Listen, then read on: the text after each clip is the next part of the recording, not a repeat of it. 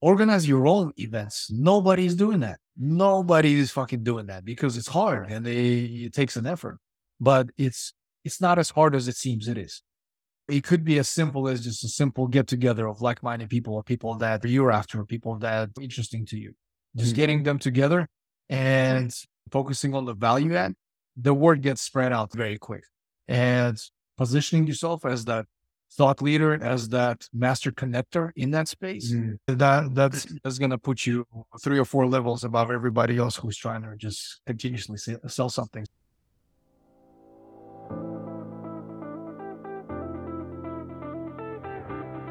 Hey, friends, welcome to another episode of Beyond the Job Title podcast. I'm your host, Cesar Romero. And remember, this is the podcast where we feature the relatable journeys of successful, underrepresented professionals in tech with the goal of providing you with the inspiration, mentorship, resources, and strategies to advance your career. My guest for this episode is my good friend, Jahn Karsybaev. He's a former tech executive at Fortune 500 companies serial entrepreneur, angel investor, and currently he's a co-founder and managing partner at Big Sky Capital. And in this episode, Jahn and I sit down and talk about his career, what's like to grow up in Kazakhstan in former Soviet Union with scarcity and, and lack of resources and learning how to make something out of nothing. And it's one of the things I've always admired about Jahn is his relentless drive to continuously get better, to take advantage of opportunities, but not only that,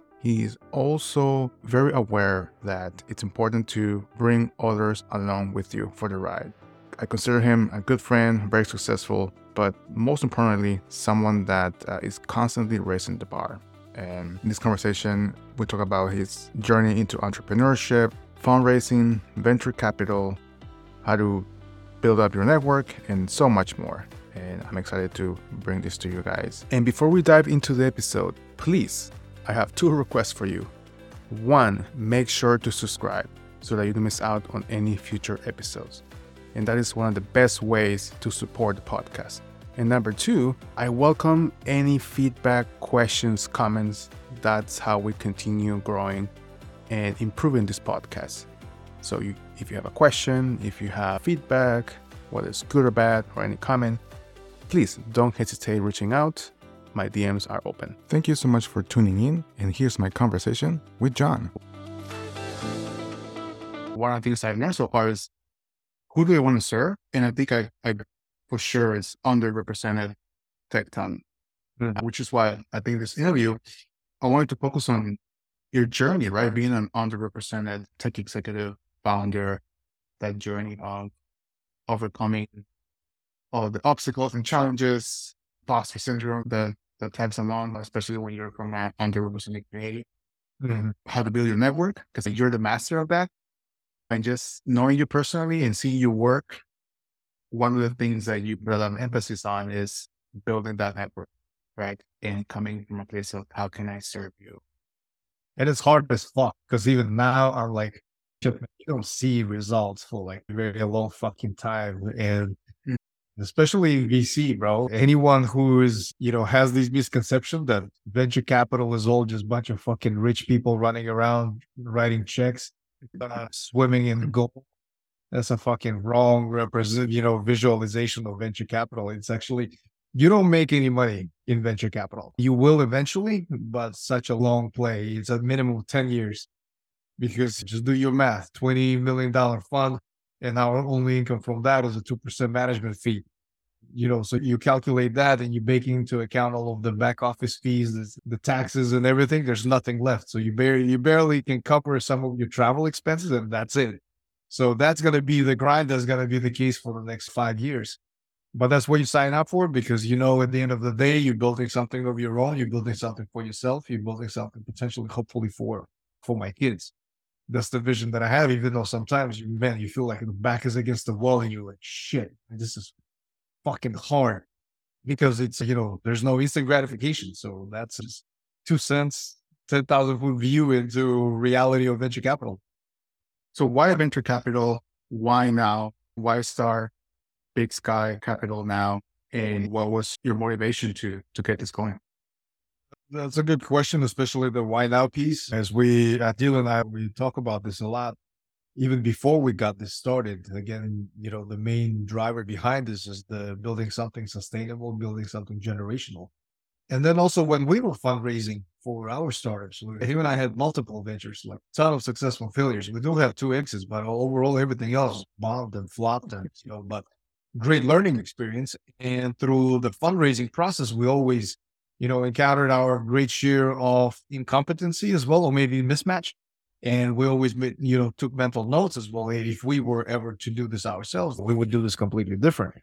And as far as kind of being able to connect with other kind of underrepresented, the diverse group of founders, it resonates with them because where we come from, we don't come from money, we don't come from any any access to capital whatsoever and how we went about that, how we essentially used those lessons learned. To us, that was also a motivator to be kind of on the other side of the equation so that our focus is really on how we can actually help the founders in what way, what capacity. And if we can, then yeah, let's move forward. Let's try, let's write a check because check is secondary. Everything else mm-hmm. is goes along with that. So we saw opportunity there. We saw opportunity in the different markets that we could cater on because we cover Southeast Asia, Central Asia, a lot of emerging markets. So there's a great deal of opportunity for companies that are building very unique solutions. And some of them actually looking to bring that, bring those here to US or any other major market. And that's how we wanted to structure the fund as well, because we have a great diverse group of LPs, our investors who backed us, backed our vision, believed in us and also believed in the strategy that at the end of the day, actively involving the LP community in helping portfolio companies. That's very unique. That's a unique advantage. That's unfair advantage. Uh, and I see that working already because we're able to bring some of our LPs into very active conversations, not only through the due diligence process, but also when we deploy, when we invest and they actually work very actively with those startups. So that's exciting. And just overall being able, you know, help the founders beyond just the financial means. That's that's a huge piece, and also not having to answer to anybody. That's a big motivator for me. Always, you've known me for many years, and you know I've had my great deal share of very competent leaders, which I'm very thankful for because there's a lot that I learned from those experiences. Thinking that this is completely something that I wouldn't want to be as a leader. This mm-hmm. is the opposite. So I'm like, I'm actually glad a lot of that happened because if it didn't, then I uh, probably wouldn't have that view into what kind of shaping my own strategy as a leader, what I wanted to do and things like that. Everyone I talk to, it's everyone thinks it's crazy. It's very, it's a high risk. It's a high risk category. It's extremely risky. You know, if you look at portfolio of very successful investors, is mostly predominant by very specific categories like real estate, public markets and those things. Uh, but venture capital usually represents anywhere between, you know, five and 7% of the total pie chart for a reason, because it's extreme high risk. It's a lot of work. There's no instant gratification whatsoever because you spend a great deal of time hunting these deals, finding those unique founders, and then you have to spend another great deal of time investing into that relationship and actually help them grow. So that's that goes along the way with some of the feedback that we've been getting, man, are you guys crazy? What are you doing? Why not just put that money into something a lot more predictable? So Adil and I, we worked on that a lot. We worked a lot on identity, you know, defining our thesis, what we think would be an unfair advantage and how we can actually execute on that. And then the fundraising process alone, we can talk about that as well. That was, that was a great, you know, learning experience as well, because at the end of the day, it's, you know, it's almost identical to if you were to fundraise for your own startup. Yeah. Um, one one of the questions I have for you is when you guys were fundraising, you mentioned that there were some mismatches and I guess mistakes made along the way. And I was curious, what were some of those mismatches that you encountered along the way? And what advice do you have for those founders that might be looking to fundraise?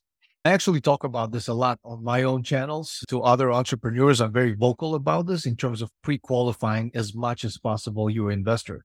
Mm. It's very difficult to do. It takes a lot of discipline to be able to say this investor does not fit our vision or our process or our just culture or anything that matters. But it's very important because in the long run, it, will, it can be detrimental to the success of your company.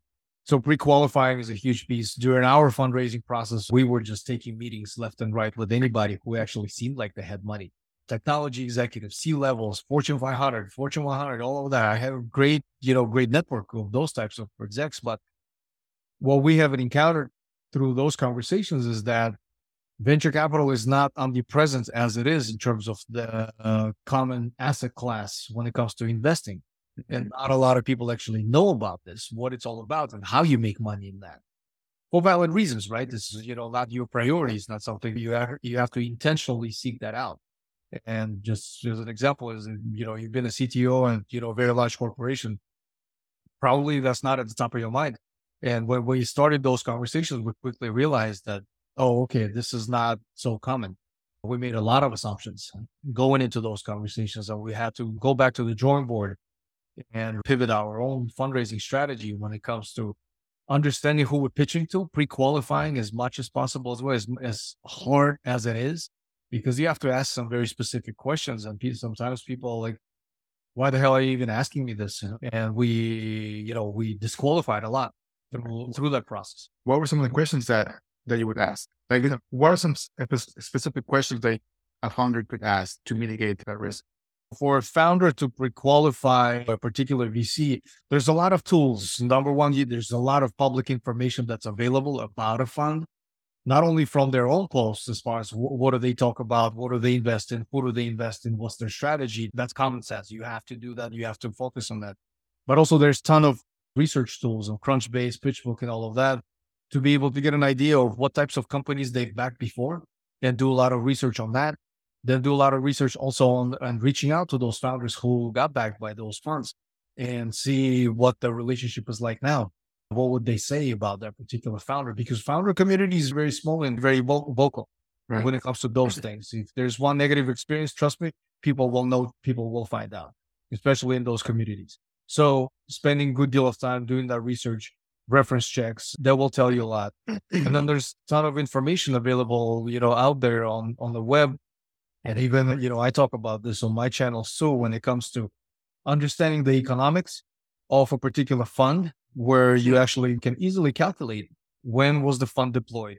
When did they start? What's the size of the fund? What is their initial check size? You can easily calculate that hmm. and figure out from there how much of that fund, total fund that they have already deployed and how much is left potentially in the fund. So a lot of those things that it will tell you the capacity and capability of a particular VC to actually be able to invest in you. And then from there on out, you would be already in a much, much greater position not to waste anybody's time to get in front of them and showcase all of your expertise and knowledge that you've done that homework. Love that. Now, Jahn, I want to put a pin on here and I want to take a trip back in time to your time in, in Kazakhstan. Because as an underrepresented founder and tech executive, you've done it all, man. At least in, in my perspective, you know, from being an executive to Fortune 500 companies to being a founder, investor, having successful exit, failed at, at some startups as well. You are part of the Harvard alumni network. You, you host your own podcast and now you have a big, big sky capital, right? But before all of that, is there a particular moment that comes to mind while you were in Kazakhstan that influenced the way you carry yourself, the you know your your drive, your ambition, uh, your emphasis on on building that network. Is there like a pivotal moment? Is there a, a particular moment that, that that comes to mind while you were growing up in in Kazakhstan? I appreciate the kind kind words, but just it, at the end of the day, there hasn't been a particular moment specifically. It's it's more of a series of events and just essentially the you know the experience of growing up in complete scarcity of just overall resources anything from food to basic things and because growing up in the 80s and 90s in, in kazakhstan in the post-soviet era when soviet union collapsed and every country became independent and pretty much it was just all up for grabs i think that that really was kind of the root of that entrepreneurial DNA. Also, because being able to come up with creative solutions when you don't have any means, don't right. have any resources, I think that definitely helped shape up a lot from that hustle, that drive, that, you know, also creative thinking, just extreme creative thinking not taking no for an answer and just being able to figure figure shit out where you feel like there's no potential solution. I think that helped a lot from just just shaping up that that entrepreneurial drive or on the constant basis. Even these days, I'm extremely very cognizant of the fact of how much of that drive I have in me. Mm. And I have to instead focus, you know, really work on that discipline so that I don't go off and run and start, you know, launch another five companies, in, you know, simultaneously. I remember when you came to us and you shared with me uh, a story of uh, a particular day. You, I think your sister was in line um, for, I guess, to, to get bread, uh, and you guys had to basically stand there for hours you know, just to get like a ration of, of food so you guys could eat. Um, and yeah, that's hard, you know, to go through that. But it makes you appreciate things, right? Those hardships are actually, in a way, good for you because they give you perspective. And I think for me, the challenge is when you become a parent, right? That how do you teach that to your kids in a way that it's not, you know, the same hardship, right? But, but they have appreciation of, oh, you know, like you gotta do hard shit, basically. Yeah, that's that's hard because it's how do you instill that hunger, that drive when you got everything?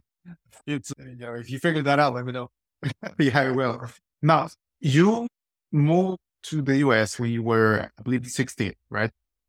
And then you went to the University of Montana. You worked your ass off there.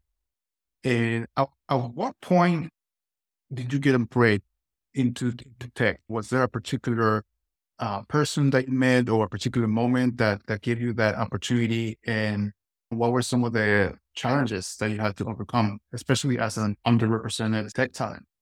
So I I've told that particular story several times, so I think people know about Dusty Lashbrook. That's the guy I met on the airplane when I was flying to see my sister in New York, which is yes, indeed, very. He has helped me a lot just getting that that initial opportunity. But also when during my actually my first job out of college, you know, professional job out of college, which was ABN AMRO Bank. Mhm. Uh, At the time, was one of the largest lenders in the nation. So for me to get a job out of college from there, that was a huge win. And during that time in there, I actually met an executive there. Uh, He was a big shot. He was a COO uh, at a time over there, Steve Demarest. And we've, so I was the lowest probably ranking, not the lowest, but I was, you know, probably somewhere at the bottom, was just starting out. And he was uh, almost all- all the way at the top and still somehow just him just talking to me like a, like an equal that, that, that impressed me about just him as a person, as a leader. We stayed in touch. We stayed connected all throughout the years since 2003, around that time. And, and still to this day, very close friends. He, you know, invested into one of my companies eventually. And then also we've collaborated on so many different companies, engagements. And so that was a great experience as far as getting introduced to that world of investing, to that world of tech. Yeah. Was there a particular way that that you carried yourself that made Steve say, you know, oh, this guy, you know, there's there's potential in this kid. That's hard to tell. I think about this all the time as well. Even through that first encounter on the airplane with Dusty Lesberg, I was just I was a junior in college. I was I was 18 years old. Wow. I can't even remember what we talked about, and but somehow whatever I said, it just resonated, and we he helped out big time. He was the launching pad, and then same thing with Steve as well. It's I have no idea even like what we've talked about. Maybe just some type of a drive that they saw in me that this guy won't stop. This guy won't take no for an answer. It's just nonstop hustle. Maybe that's what it was. So Yeah. I think that's that. I can see that. Is you talk a lot about you know being persistent, being resilient, turning no's into a yes. Is there a particular experience where you turn a no into a yes that, that comes to mind that you are like, yes, right. We got this big win after I don't know how many emails and phone calls and meetings. I can tend to be almost overly persuasive at times. Yes. I worked on that a lot. I still work on that a lot. Number one, I can be overly persuasive with myself, Mm. where I convince myself of something. And then when I do that, that then trickles down. It just becomes this fast moving train that I just, it, it becomes a force in itself. I'm Yeah. not bragging about this by no means. So I, I hope that doesn't come across that way that, oh my God, he's this guy who can convince anybody. No, that's not what I'm talking about. I'm actually talking about that being a major disadvantage because that got me in trouble many times where I would just quickly just jump to conclusions, jump to assumptions, convince myself of something, and then just go very aggressive about convincing everybody else around me, persuading people into something without taking into account certain consequences. You know, sometimes it works. Sometimes, you know, why, you know, think twice about a consequence, just do it. Just, you just do it and figure out on, on the way, which to this day, still, I, I believe in that, but taking more careful approach into just analyzing and taking a step back for me, it's an ongoing challenge. It's an ongoing opportunity to get better at. Mm-hmm. So it's more of a saying no these days or turning a yes into a no. I would consider that being more of a win in, in the current current stage of my career or where I'm at. Yeah. It's very easy for me to say yes. It's very easy for me to convince somebody into, you know, what kind of, especially something that I believe in very strong. Yeah. Um, but going from the completely different angle, and you know, taking that yes and turning into a no, at least for me, I would consider that that as a win. Yeah, turning like I yes into a no. Yeah, no, that's actually hard to do, man. Especially in this day and age where there's like the shiny object syndrome and we're so distracted with the new thing that pops up and, and staying committed to something. That's probably one of the hardest things to do. Definitely turning that yes into. Uh, yeah, I need to practice more of that myself. Yeah, now, you're big in building your network. Any advice for an underrepresented founder or tech talent on how to go about doing this in 2023? I, you know, that that's the million dollar question as well. I can only share from the standpoint of what actually worked well for me or what didn't. Mm-hmm. So learn from that. I mean, we talk about the podcasting all the time, and it's such a great tool just to blow up your network, get access to people you normally wouldn't get access to. Yeah. So I, I've I always pitch that. I, I always preach that almost. So that's a no brainer. That's common sense. The other side of the spectrum is I've heard a lot that that expression that just showing up is what actually matters the most, which I didn't quite understand that at the beginning when I first started hearing those that type of expression. But at the end of the day, it's definitely powerful because it takes a conscious effort and intent and planning and investing for you to show up. And that that not only means to physically show up at, at the event or at a meeting or at uh, whatever the case, which is still which is important. Yeah, but also just be being very present and intentional about your presence in that particular moment or in that particular situation. So, for example, with way to build a community or blow up your network is go to these events as well but then also being very intentional about why you're there and what type of value you bring to others in that community. If you approach it from that standpoint, for me, that's what really helped. Yeah. Instead of walking around just saying, Hey, this is what I do. This is my business card. Let me sell you something. And then just run off and try to hope somebody will help, will call you. That never works. That never will work. That never worked for anybody. Instead, focusing on who's going to be there and what value do I bring to others especially if you go into these networking events and who can who I can introduce those people to or who what type of you know just overall value I can bring. If you focus on that, that that puts you in such a huge advantage over everybody else that's there because everybody else is just trying to sell something, including selling themselves. So that really helps from a community building standpoint and just create, creating those meaningful relationships with those. And then the second thing is also organize your own events. Nobody's doing that. Nobody is fucking doing that because it's hard and they, it takes an effort. But it's it's not as hard as it seems it is. It could be as simple as just a simple get together of like minded people or people that you're after, people that are interesting to you. Just mm-hmm. getting them together and again, focusing on the value add, the word gets spread out very quick. That I'll tell you for sure. And positioning yourself as that thought leader as that master connector in that space mm. that that's that's going to put you three three or four levels above everybody else who's trying to just continuously sell something so those are just some of the most immediate actions some of the steps that actually help me from a standpoint of yeah. organize events on all, all the time besides the podcasting we organize in-person meetups these days yeah at least once a month and i love those events i mean right now it's just nonstop expense only. We don't make any money of that. but I know it's an investment. I know I got I have that long term vision. And sometimes it's hard. God damn, just blowing so much money on that organizing and all this stuff. But then I I can see the value it brings to others. I can see their feedback after those meetings. And I know the community is growing. I know that with Mhm. every event that the community is only gonna grow. Yeah. And dude, and I'm not even there with you, but just seeing what you're doing, getting the updates through social media, I can feel the effect of the connections and, and the networking. Um, and you're right. We don't think about hosting our own events. You know, we're always thinking about going to events, but I think there's power in posting whether your own podcast or your own event, because that puts you at the center of this network where people associate you with, you know, what whatever theme is your event about, right? Tech, product, leadership. You're the kingmaker. You're you decide. Yeah. You decide who gets invited. You decide who you're after. It's all you. Yeah. Yeah. No, there's value there. I think it doesn't even have to be big, right? It could be like a dinner and like you have 10 people come to your house. Right. And of course, you know, intentional, targeted, right? But I think there's value there, especially after the pandemic, after COVID. I think more people want to do person connection. So you're definitely onto something there. But the return is not immediate, right? Like you gotta stay consistent, which is I think that's the hard part.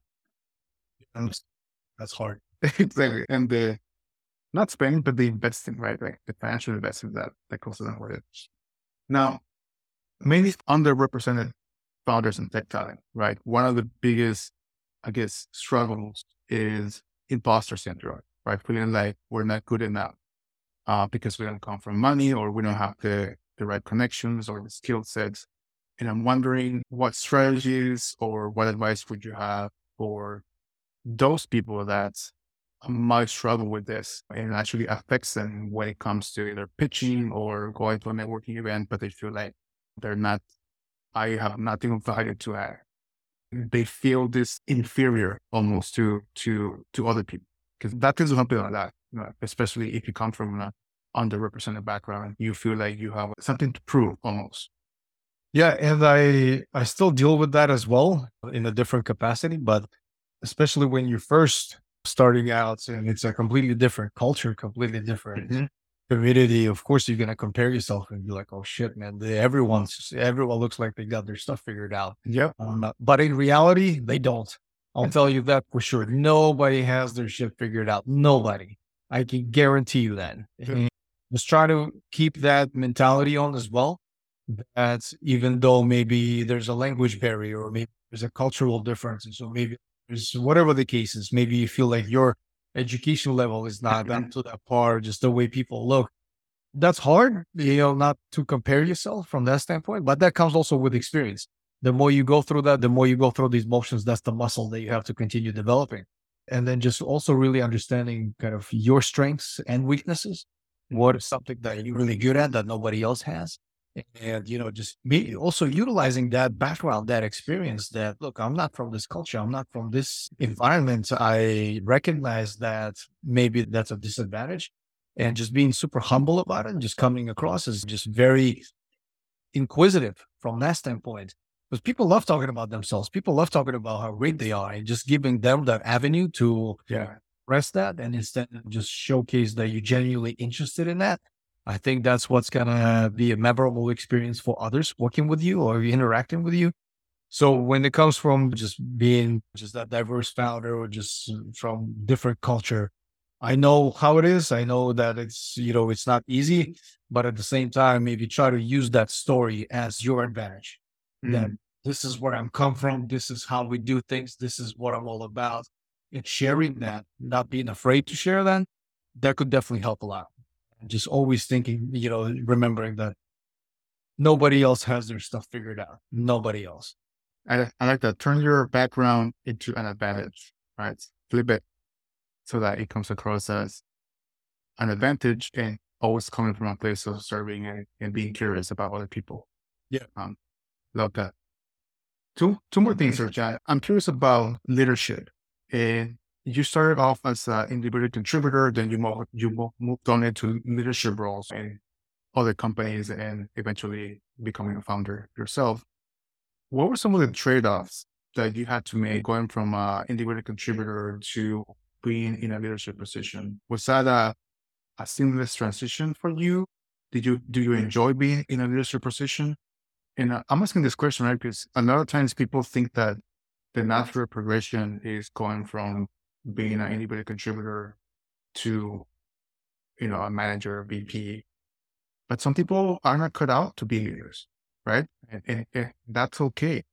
And I'm curious about, you know, if you along that way, you you realize um, that hey, you know, leadership is actually a better fit for me instead of being an individual contributor.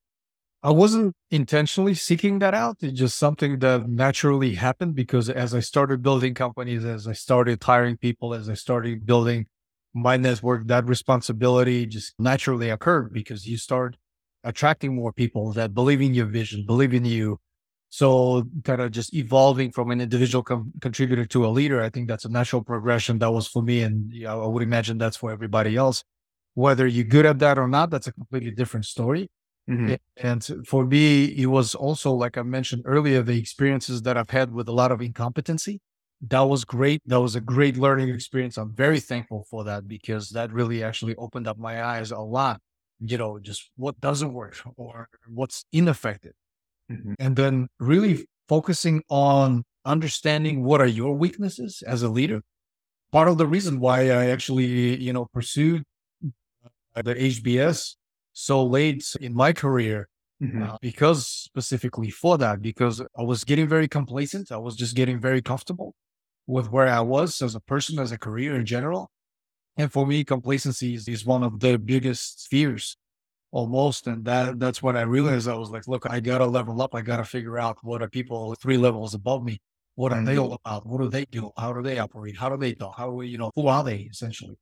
And that was just one of the motivators to go after that particular engagement. And that's for just from the leadership standpoint is I spend a great deal of time interviewing a lot of leaders on my podcast.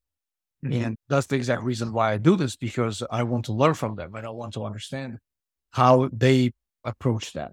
And there's there's no right answer for a particular right or wrong answer for a particular given situation.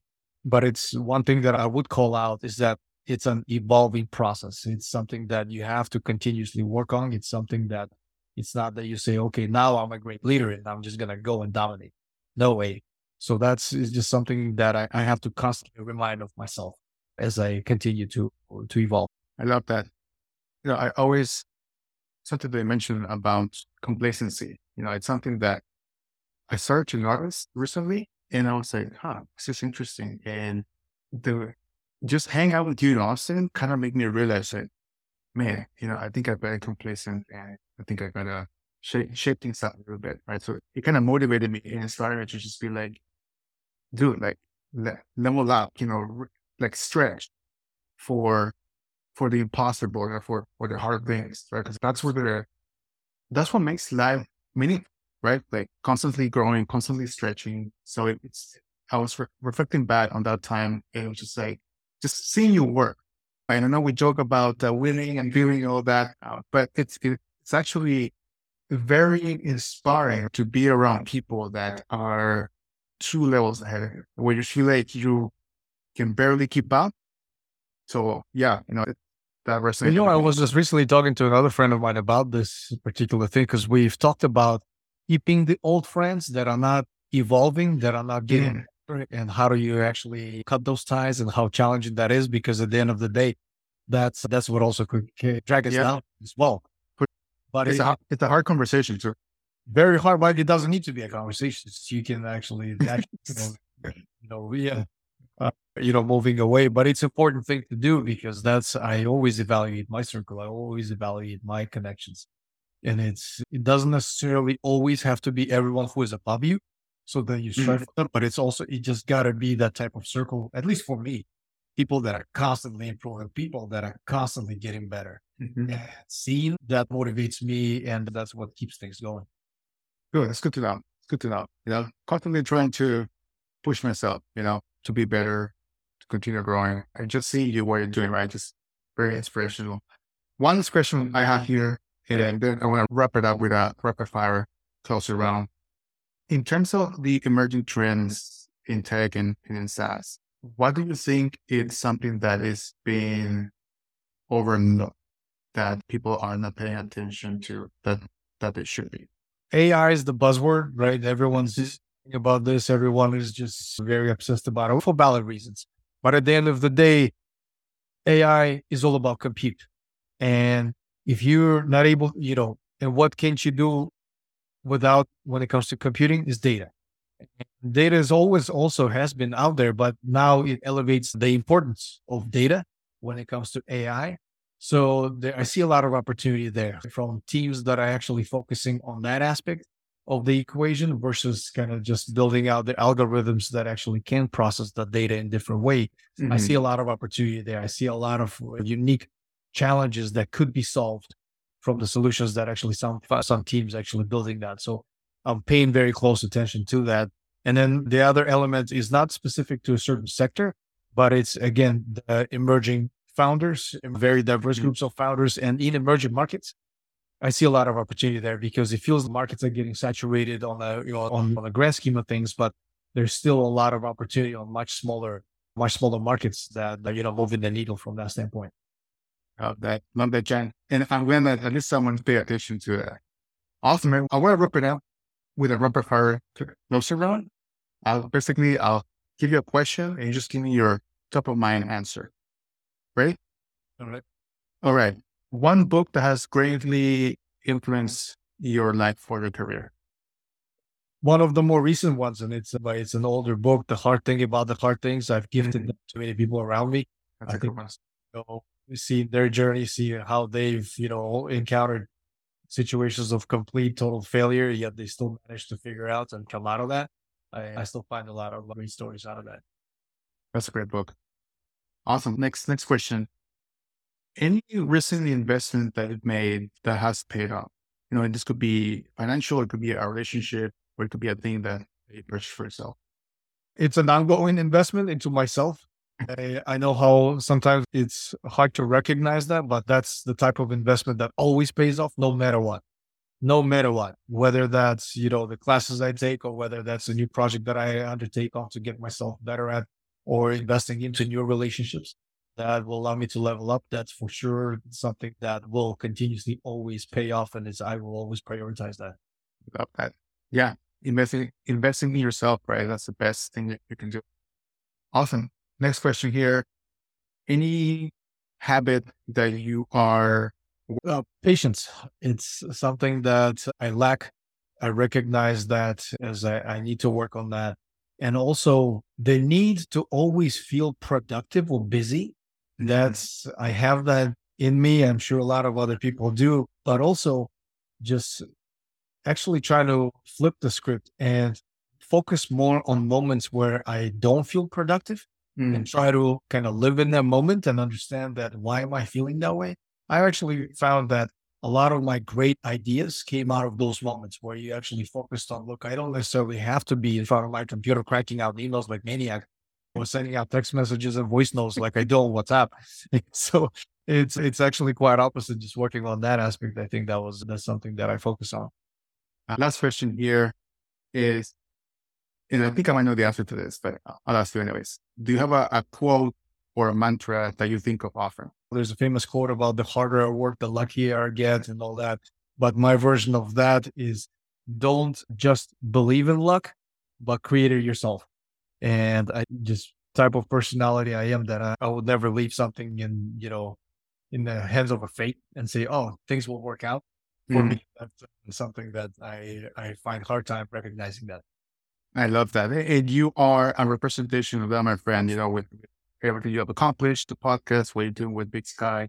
Uh, so you're, you're definitely creating your own. Uh, and thanks so much for, for coming on the show, doing this experiment with, with me and serving underrepresented founders and tech talent. I think this, you know, great advice here. And yeah, you know, looking forward to it. And if someone were to reach out to you, what's the best way for them to connect with you?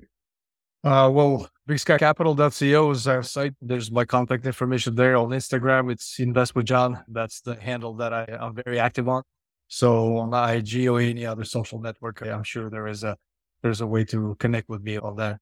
So thanks so much for your time today. I appreciate you hosting me.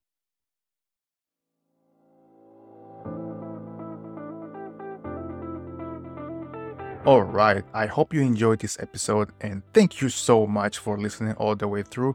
I appreciate you and I hope that you got some valuable information that you can apply to your personal and professional life. If this story resonated with you and you would like to support the podcast, please make sure to subscribe so you don't miss out on any future episodes.